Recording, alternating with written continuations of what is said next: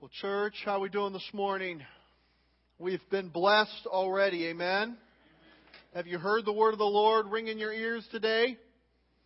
Well, if not, you need to have somebody clean them out. It's been it's been spoken. It's been given to us. I tell you what, uh, it's so good to be home. Thank you for letting Carrie and I and my family get away. Uh, we uh, uh enjoyed great time with our family and uh, great time of rest. But we missed you. And uh, it is good to be back home, good to be with you today. In my heart, I want to share with you what Jesus has been speaking to me. Grab your Bibles, and if you like taking notes, grab your bulletin outline. We'll be uh, there in just just a moment. But I've got some numbers for you as we start out this morning, and some statistics uh, that, that I want you to catch with me today. I don't know if you are aware or not, but the statisticians tell us that 30% of Americans can identify who the presenter of the Sermon on the Mount was. Just 30%. Fewer than half of all American adults can name all four Gospels. Just over half of Protestant adults, so those who are 18 years and older who claim to be Protestant, only just over half of them say they read some portion of the Bible every week. Uh, this next one just gets me. 65% of all adults who identify themselves as a Bible reader. These are not, it's not everybody. The people who say, yeah, I read the Bible, only or actually 65% of everybody who says, I am a reader of the Bible, 65% of them say they have never read the entire New Testament through any time in their life. A survey of, of more than 500 pastors resulted the input that nearly half of them said the major reason why people don't read the Bible is because they are too busy, they don't have time.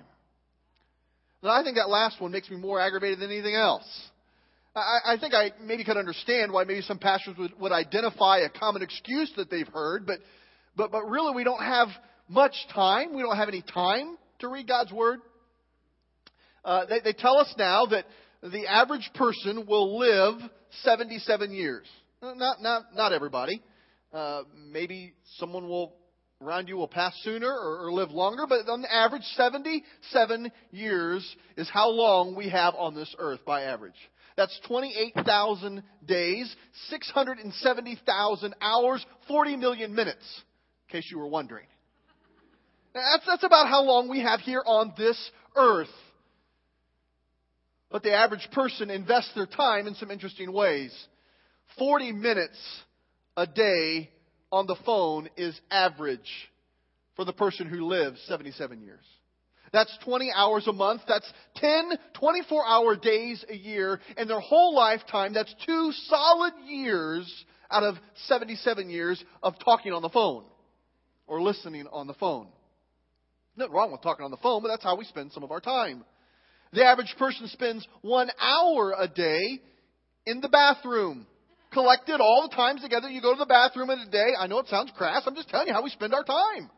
You say it's not very important to go to the bathroom. Wait long enough, it becomes very important. You have to find a bathroom. You spend an average of an hour a day in the bathroom. That's 30 hours a week, 15 days a year, and in our lifetime, that will be three years of your life wasted or invested in the bathroom, however you want to look at it. The average person would spend 26 minutes per day getting dressed or undressed. Now, my question is, what are you doing? Just put it on and go.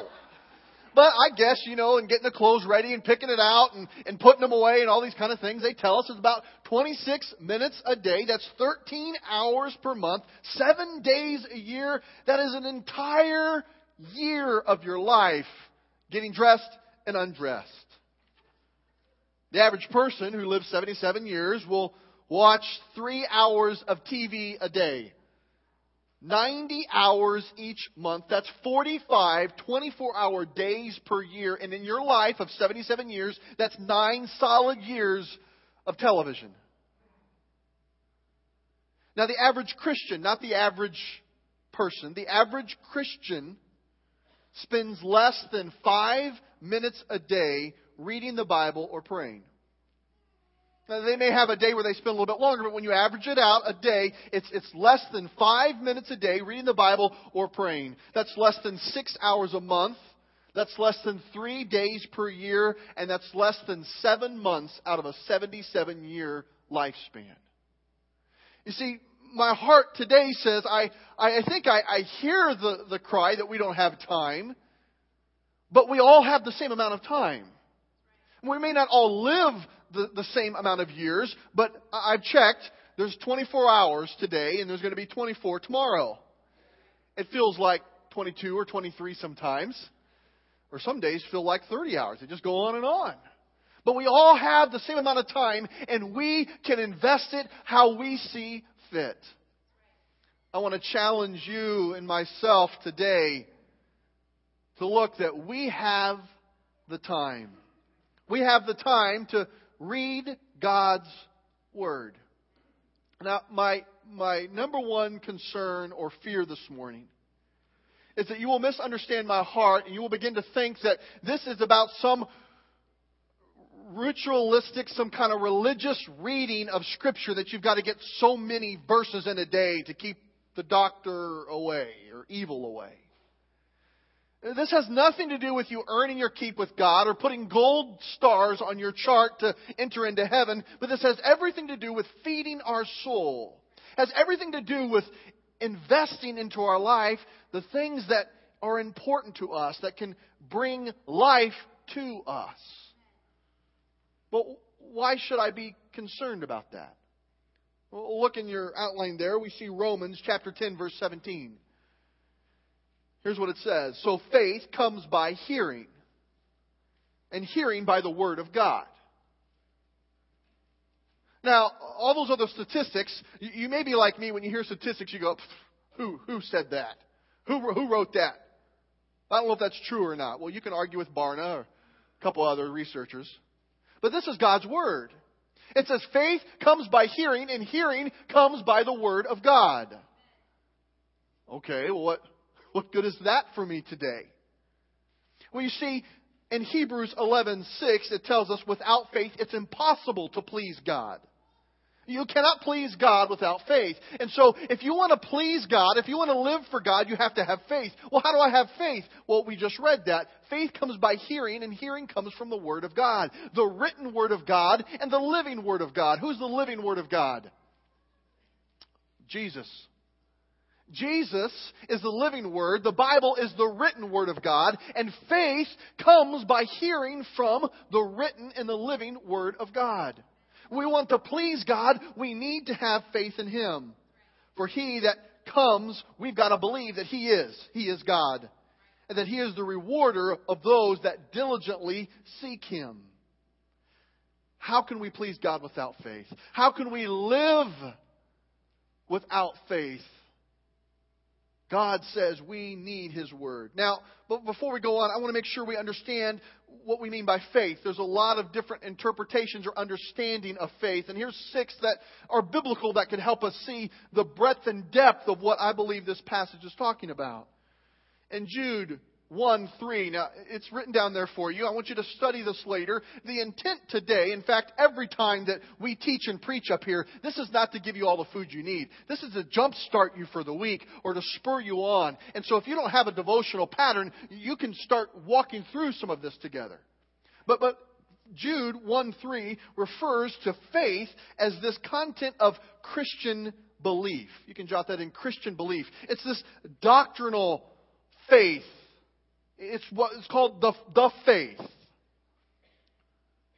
Well, what is the faith? What is your doctrinal belief? What do you believe? What do you hold to be true? Your truth, what you believe, comes from the living and the written Word of God.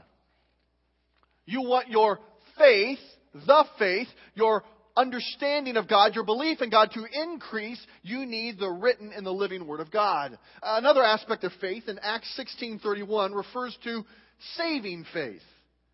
It's entrusting Christ and Him alone for our salvation. Now, listen to Acts 16:31. They replied, "Believe in the Lord Jesus, and you will be saved, you and your household. Scripture talks about itself. It's living and active. It, it is still alive. And it says, the Lord is your Savior. Faith in the Word of God is a saving faith. A saving faith. Belief that Christ saves us, no one else. The living Word of God. Faith also is, is, is not just a, our doctrinal faith, the faith. It's not just our saving faith, but in Genesis 15:6 it refers to this justifying faith. Abraham believed the Lord and he credited to him credited it to him as righteousness.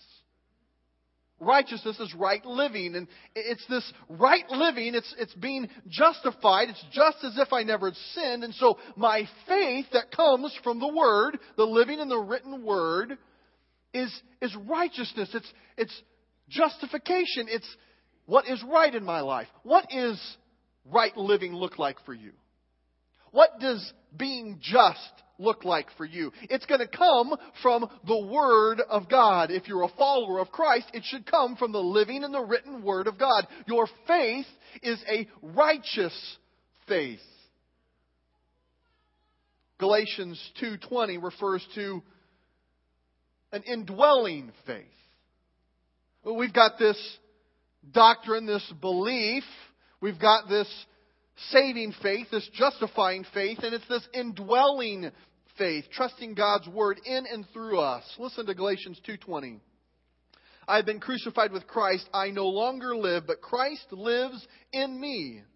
The life I now live in the body, I live by faith in the Son of God who loved me and gave himself for me. This is that living by faith, indwelling faith. It's when we're squeezed, it's when we're pressed, it's when you're crushed, and when things come in from all sides, it's what oozes out of you. Your faith will ooze out of you. No matter what you put your faith in, when things get tough, what squeezes out is what's in. And so, this faith, we want the good stuff to come out of us when we get squeezed and, and squashed. Well, how do we get that good stuff in there? It's not about just hoping and crossing your fingers and, and just trying to grin and bear it. It's from the Word. Where does faith come? Faith comes by hearing, and hearing comes from the Word. I love it that God makes it so simple. He says, I, have given you a book. I, I've given you my love letter. I've given you instructions on what I want you to do and how I want you to live. Most of churched America says, well, yeah, that's good. I, I want one. Churched America does. Some of churched America says, well, I'll, I'll read some.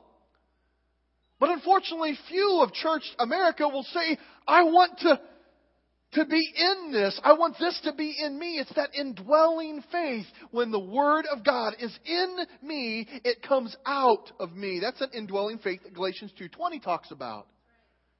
Or, or maybe we need to see the faith that 2 Corinthians 5 7 talks about. Listen to 2 Corinthians 5 7. For we live by faith.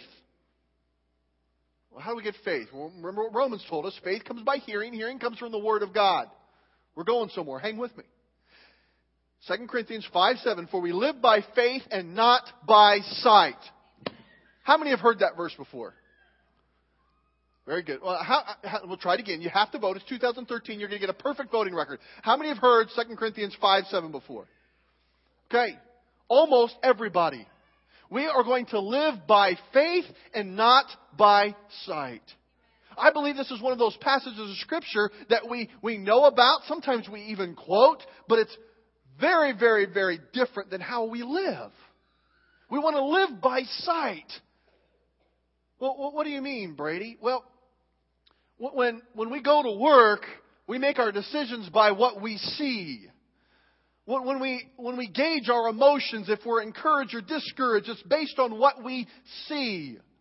When we, when we have time of rest and relaxation, we know we're having a good time by things that we see. We, we want to build a new friendship with somebody, so we, we look around at the things that we can see, but this says we live by faith and not by sight. It's not to say that, the, the external things have no value, but compared to the faith that we have, it is a daily living faith. It's this faith in God that gets us through every single day. It's the indwelling, yes, but it's not an indwelling once and done. It's an ongoing, it's a daily faith. Faith comes by hearing. Hearing comes from the Word of God. If you learn nothing else today, if you catch nothing else, I want you to be so familiar with that Romans passage that you're almost sick of it. You want me to stop saying it? Then maybe I would say it three more times. Faith comes by hearing, and hearing comes from the Word of God. If you want your faith to increase, you've got to take in more of the written and the living Word of God. It's the only way it works. It's the only way it works. It's that daily faith. Six, we see in Hebrews 11, 1 through 3, a very, very, very familiar passage, refers to this faith that's a gift to us, the gift of faith. Now, faith is confidence in what we hope for and assurance about what we do not see. This is what the ancients were commended for. By faith, we understand that the universe was formed at God's command so that what is seen is not made out of what is visible. See, God gives each of us this gift of faith. It's been given to us, but the question is, what are we doing with the gift of faith? We don't earn it. It's given to us. The, the living and the written word is given to us. And, and when we take this in, when we take Jesus in, when we accept Jesus as our Savior, there's a measure of faith. But it's to grow in us. I want you to put a bookmark in your mind, and I want you to turn with me to Second Chronicles chapter 34. Second Chronicles 34. We're going to look at King Josiah's story. And before we look at King Josiah's story, uh, I want us to understand the state in which he was in and his people were in. They were around the things of God, but they had seen the fire grow dim. Things began to get crusty and cold. They needed new life breathed into them. They needed reformation. They needed revival to come to them. And we're going to look at how God moved for King Josiah. But before this maybe takes some root in our hearts, we need to ask how are we doing with our 40 million minutes? Some of you have already had 40 million minutes. If you're 77 years old or older, you've had 40 million minutes. Some of us have not reached half of 40 million minutes, but how are we doing with that? What is happening in your time? How is your faith today? Is your faith strong? Is your faith increasing? Is your faith growing? Or is it something that we think about and we go, well, faith, I, I believe God exists. But if my faith is at the same level when I first accepted Christ, my, my faith doesn't really grow. What are you talking about? We've had a lot of perverse teaching in, in church circles about faith, and I understand that. I'm not talking about a faith that's perverted. I'm not talking about something that you manipulate or you try to control God with. In fact, it's quite the opposite in Scripture. Faith is when I am possessed and controlled by God. It's the Word that is in me, the living and written Word that's in me, that increases my faith. But there's this litmus test. If my faith is weak, you're a horrible person. No. If my faith is weak, then, then I've backslidden. No, not necessarily. If my faith is weak, I need the Word. I need the living and the written word. And for some reason, we've become so anemic and so ready to say, I'm okay with little faith. We have outsourced it to a spiritual gift for the elite. Well, I don't have faith like they do. I don't have the gift of faith like they do. And I'm not saying there's not giftings of faith, but every believer is to have a measure of faith that grows and grows because the Word of God begins to take root in our heart and it spreads and grows. King Josiah wasn't so sure that it was happening. In the beginning of his story, we see there's some stages that led to this revival. And, and this first stage I want you to see, it's, it's where he began to seek God. 34, verse 3, it started by him seeking God. In the eighth year of his reign, while he was still young, he began to seek the God of his father David. What are the things that you and I seek? What is it that we run after? He was seeking God. I, am afraid that in the church we have come up with this idea that a seeker is someone who has not prayed a prayer to accept Jesus, and a follower is someone who prayed that prayer once upon a time. And I, I think I understand what we try to say, but we say, well, therefore I'm, I'm not a seeker. Or I've already been saved, or I've already made a, another trip and I've been sanctified, and therefore I don't, I don't know if I'd categorize myself as seeking after God. Paul said in Ephesians, I know Christ, but oh, I want to know Him. Oh, I want to know Him. But I know Him, but I want to know Him more. I'm seeking after Him. If you want 2013 to be a year of revival in your heart, of life in your heart, we've got to start by seeking Him. Now, I want to warn you, it sounds wonderful. Do not seek Him if you're not ready for the next thing. Just don't. I'm like dead serious. Because you will be so discouraged. You will be so disheartened. You will be so frustrated if you get to the second thing that, that Josiah did, if you just kind of seek him, but you didn't really want to seek him. If you want to seek him, here's where he leads you. He will lead me. He is leading me. He will lead you if you want to seek him in this way. And here's what happened. He purged Judah of idolatrous objects. Chapter 34, verse 3 through 7. He purged Judah of idolatrous objects. I want you to check that out later. Don't take my word for it. You, you read it. There in verse 5, it says, He burned the bones of those priests, the false priests, on the altars. So he purged Judah and Jerusalem. It was under his direction, the altars of Baals were torn down. They were cut into pieces. The incense altars that were above them, they were smashed with the Asherah poles and the idols. They, they didn't just kind of move those adulterous items to the side. They didn't bring up God next to them. They tore them to pieces. They smashed them. They burned them. See, when, when, when you seek God, He'll say, Oh, I'm so glad you're seeking me, but you're also seeking this. And sometimes those idols are evil. And sometimes they're amoral.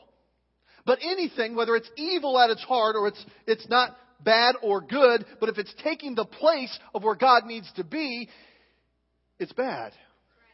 And it needs to not just be kind of put in check, it needs to be smashed, cut into pieces, burned. Now, I don't like that. I did not want to share that today. There are some things that, that, that I don't really feel like are evil. They're just kind of okay in my life that I feel like God's saying, Brady, I want you to smash it and tear it to pieces and burn it. Well, God, come on.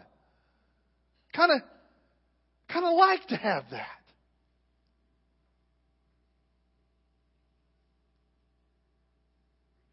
Do, do I want to seek Him? Or just kind of seek Him? Do you want to have life or just a little bit of life? Josiah wanted life. There was death there. Led to the third thing repaired the house of God. Verse 8 says he repaired the temple of the Lord his God. Now, it started by him seeking God, and then it moved to him removing and banishing and tearing to pieces those idols that shouldn't have been there, and then the place of worship was lifted up and repaired and revival and life bringing things, we often go right to the temple and we begin to think, well, let's make church better in 2013. Or let's make my little church at home better. I'm going to make my devotional life better in 2013. No, no. It starts at your core. Am I seeking God? Am I willing for Him to have the right to say, I want you to smash that and tear that to pieces? And anything that's competing for me, take it out of the way. Well, why in the world would Josiah do this? What would bring him to this? Look at verse 2 of chapter 34. What caused Josiah to make these changes? It was his desire to know God. It wasn't his desire to get out of hell free. It wasn't his desire to be in good standing. It wasn't his desire to keep up the family tradition. It wasn't his desire to have something good to do on a day of worship. It was his desire to know God. I would argue it wasn't his desire to find out things about God. He wanted to know God. It led him to seeking God. Verse 2, it says, He did what was right in the eyes of the Lord and followed the ways of his father David, not turning aside to the right or to the left. These are conscious choices that he made. Second, he, he found a book that brought revival to his nation. Verse 14, if you're following along, look at verse 14 of chapter 34. It says, Found the book of the law of the Lord that had been given through Moses. This was a huge part of the revival in his land. It was a huge part of the outpouring of God. It was this book of law. It was the book of the Lord. He found a book that he devoted himself to. Now, it wasn't just any book. It says it was the book of the Lord. It's the Bible. It's the Scripture. It's His holy word. It's His written and it's His living word. Why? Faith comes by hearing, and hearing comes from the Word. You want to have life in you. You want to have a new level of Christ in your life. You have to have new faith, growing faith. Finally, why would Josiah do this? Josiah had time, a time of genuine repentance for himself and for his nation.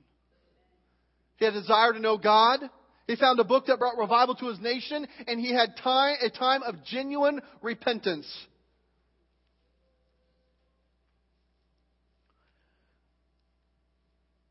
I think it's kind of trite for me as a preacher to say we need to repent. Because we've had a few generations before us that just harped hellfire and brimstone and repent, turn, or burn. And then we begin to see that it was not smelling of a relationship with Christ. And there was truth in that, but we, we missed the relationship with Christ. But oh, the danger of what has happened, and we've swung the other direction, and we've talked about the love and the grace of God, and it is so deep, it is so wide, but friends, it should draw us to repentance. So we don't burn, well, yeah, I don't want you to burn, but He loves you so much. Don't stay stuck there. I don't seek God. You don't seek God with a heart that's not repenting. Now, let me tell you what, what I've learned as a Nazarene. Now, you probably didn't learn this because you, you, you uh, probably better than I am. But I, I picked this up as a good Nazarene. I learned the things that we say and the things that we don't say. I, I learned the things that we do and the things that we don't do. And, and it's okay for me to, to confess my sin and go to the altar and get saved. That's good and up to a certain age is kind of acceptable. I need to go back and kind of make it right. But then, then, then I go to a, another trip to the altar and I give him everything and I'm sanctified and now I'm living holy for him. Okay? And, and, and now I've also learned that, that nothing separates me from God except my free will. And I believe this, friends. But somewhere in this distinction of free will, for us to say that I am not going to turn my back on God. We have made this equality that I'm, as a Christian, I'll never need to repent of anything. Now, I, now trust me, I'm a Nazarene. I'm with you. I love you.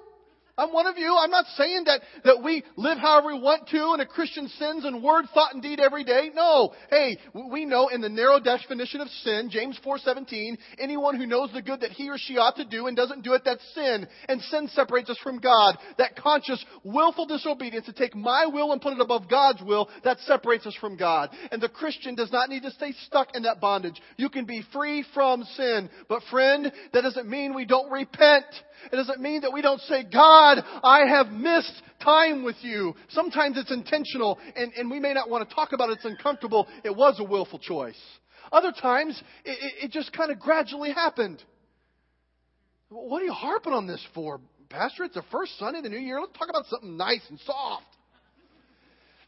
Friends, this is so good. There's so many things coming for us, but we need to understand that to get to that good, to get to the life, to get to the revival, there is the repentance that he had. And we'll come back to that in a couple weeks, I think. Josiah's desire to know God caused him to do this. He found a book that led him to do this, and he had genuine repentance that prepared the way for this to happen. And this isn't in your notes, this is extra, so I'm not charging you. Number four, if you want to write it in. Josiah found that he loved the Word of God. Woo! It's not something he had to do. It wasn't something that he was told to read. It wasn't just a strive for vibe in Sunday school class that you had to check it off that you did the reading list. He loved it. It was fun. It was exciting. Why? Because life was coming in. And then look what he did. Verse 29 and 30. I'm not making it up. If you don't believe me, look at 2 Chronicles 34, 29. Then the king called together all the elders of Judah and Jerusalem. He went up to the temple of the Lord with the people of Judah and all the inhabitants of Jerusalem, the priests and the Levites, all the people from the least to the greatest. That's a long sentence to say he got everybody he could. He said, All of you, everybody, come here. What did he do? He read in their hearing all the words of the book of the covenant which had been found in the temple of the Lord. He said, Guys, this is good. This is bringing me life. You got to hear it. Because faith comes by hearing, and hearing comes from the Word of God. Finally, question for us is do we, do we have a love for God's Word like Josiah did? Do we love the living and the written Word of God the way Josiah did? Where is your faith today? Would you like more faith? I do. Maybe you need saving faith today. You need a faith that will rescue you.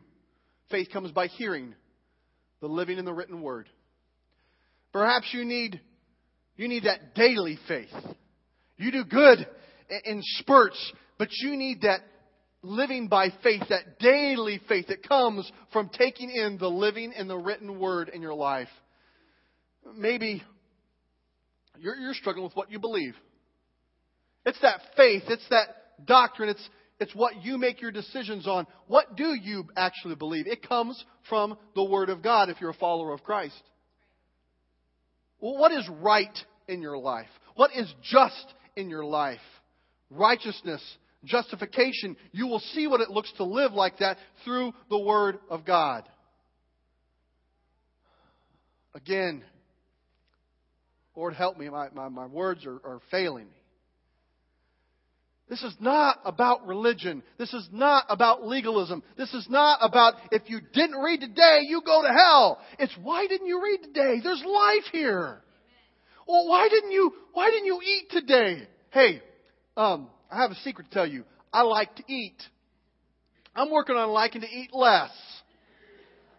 God's talking to me about learning how to, to eat less and eat the right things and, in, what is a human portion and what is a horse portion. And, and I, I think sometimes maybe I'm a horse in the portion. And, but no one had to tell me that Doritos are good because they're amazing. No one had to tell me that green bean casserole is wonderful going through your veins. And gravy should be a drink, not just something you put over the potatoes. It's good. That's my heart today if you try this, it's not that you may like it, it will change you. Now, if you're not seeking God, if you're not willing to remove some of those idols in your life, then, then just, you have permission to ignore me. Okay? Because you'll try it, and just like you've maybe tried before, it doesn't work.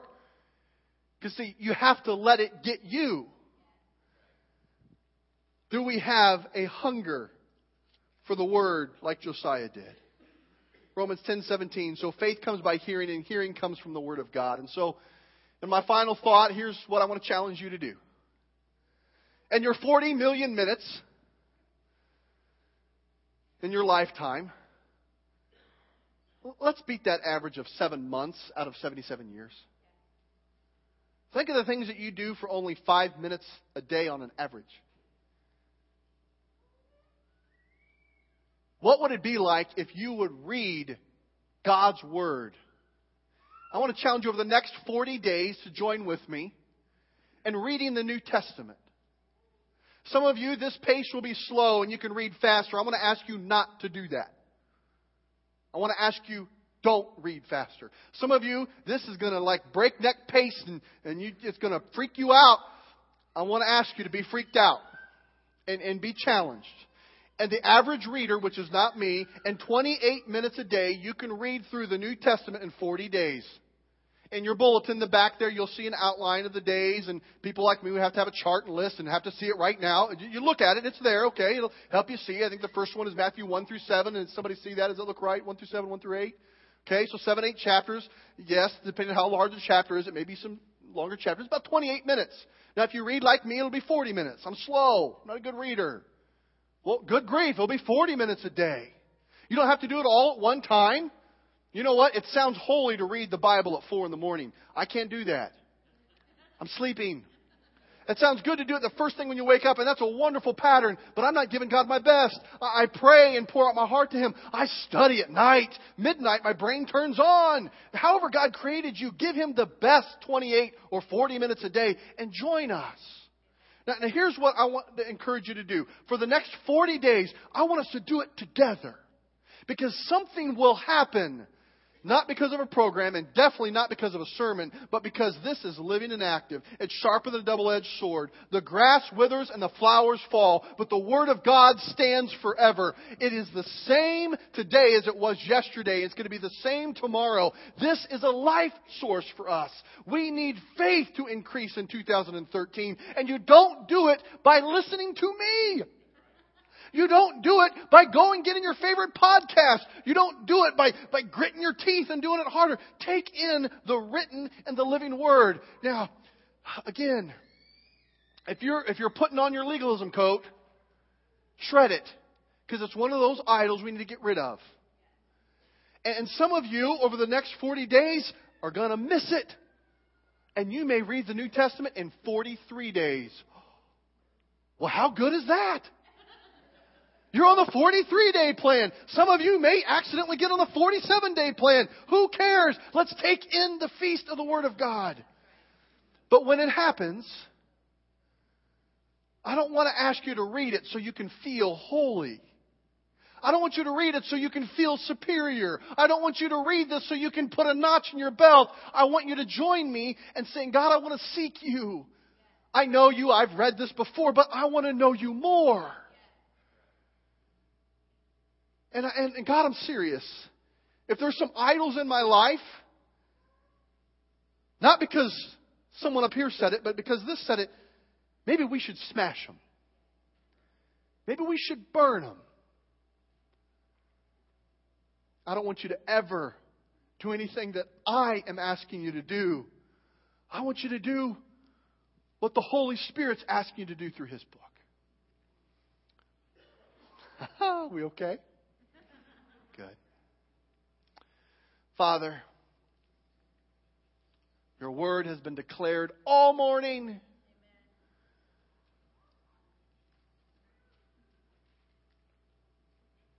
I pray that you will take our measly 40 million minutes and breathe life into them. Lord, I pray that you'll protect my friends from any fumbling or missing the mark in my words today. Holy Spirit, I pray that you will breathe on your words and make them come alive in my family. I pray that you'll give us a hunger and thirst for your word today. And I pray over the next 40 days, not out of legalism, not out of religion, not out of just some challenge, but out of a hunger, out of a desire to know you more, that you will remind us. And so, God, I'm telling you myself, uh, uh, I switched. Sorry, God. I'm not talking about the church. Brady will forget. So, God, I give you permission to remind me, to wake me up, to draw me to your word. Start it with me first, God. Now, Lord, I want to go back. Sorry, I'm, I'm all over the place today, God. I'll go back to my family. I pray that you'll do the same in them.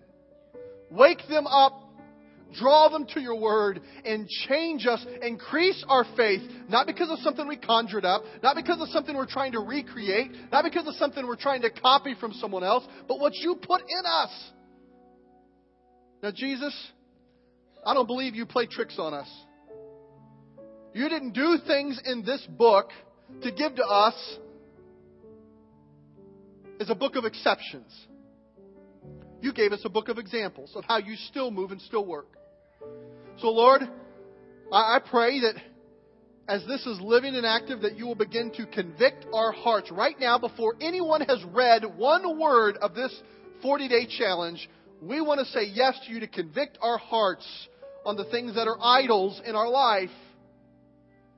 And I pray that there will be a godly gossip, a godly talk, a godly, contagious hunger for your word that we will have to get everyone around us to read what we just read.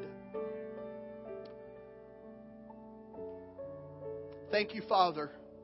Before I see it, I thank you for what you're going to do in me and my friends and family.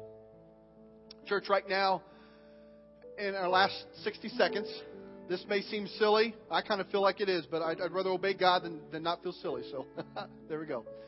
Uh, if you would like to join me in taking the next 40 days and reading the New Testament, this does not make you super Christian. If you don't want to join me, this doesn't make you super hellion. It just means you want to join me or you don't.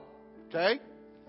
if you want to join me in taking the next 40 days and reading through the New Testament or listening through the New Testament, I'm going to be talking about this in the next couple of weeks and how you can listen to it if you, if you learn through your ears better.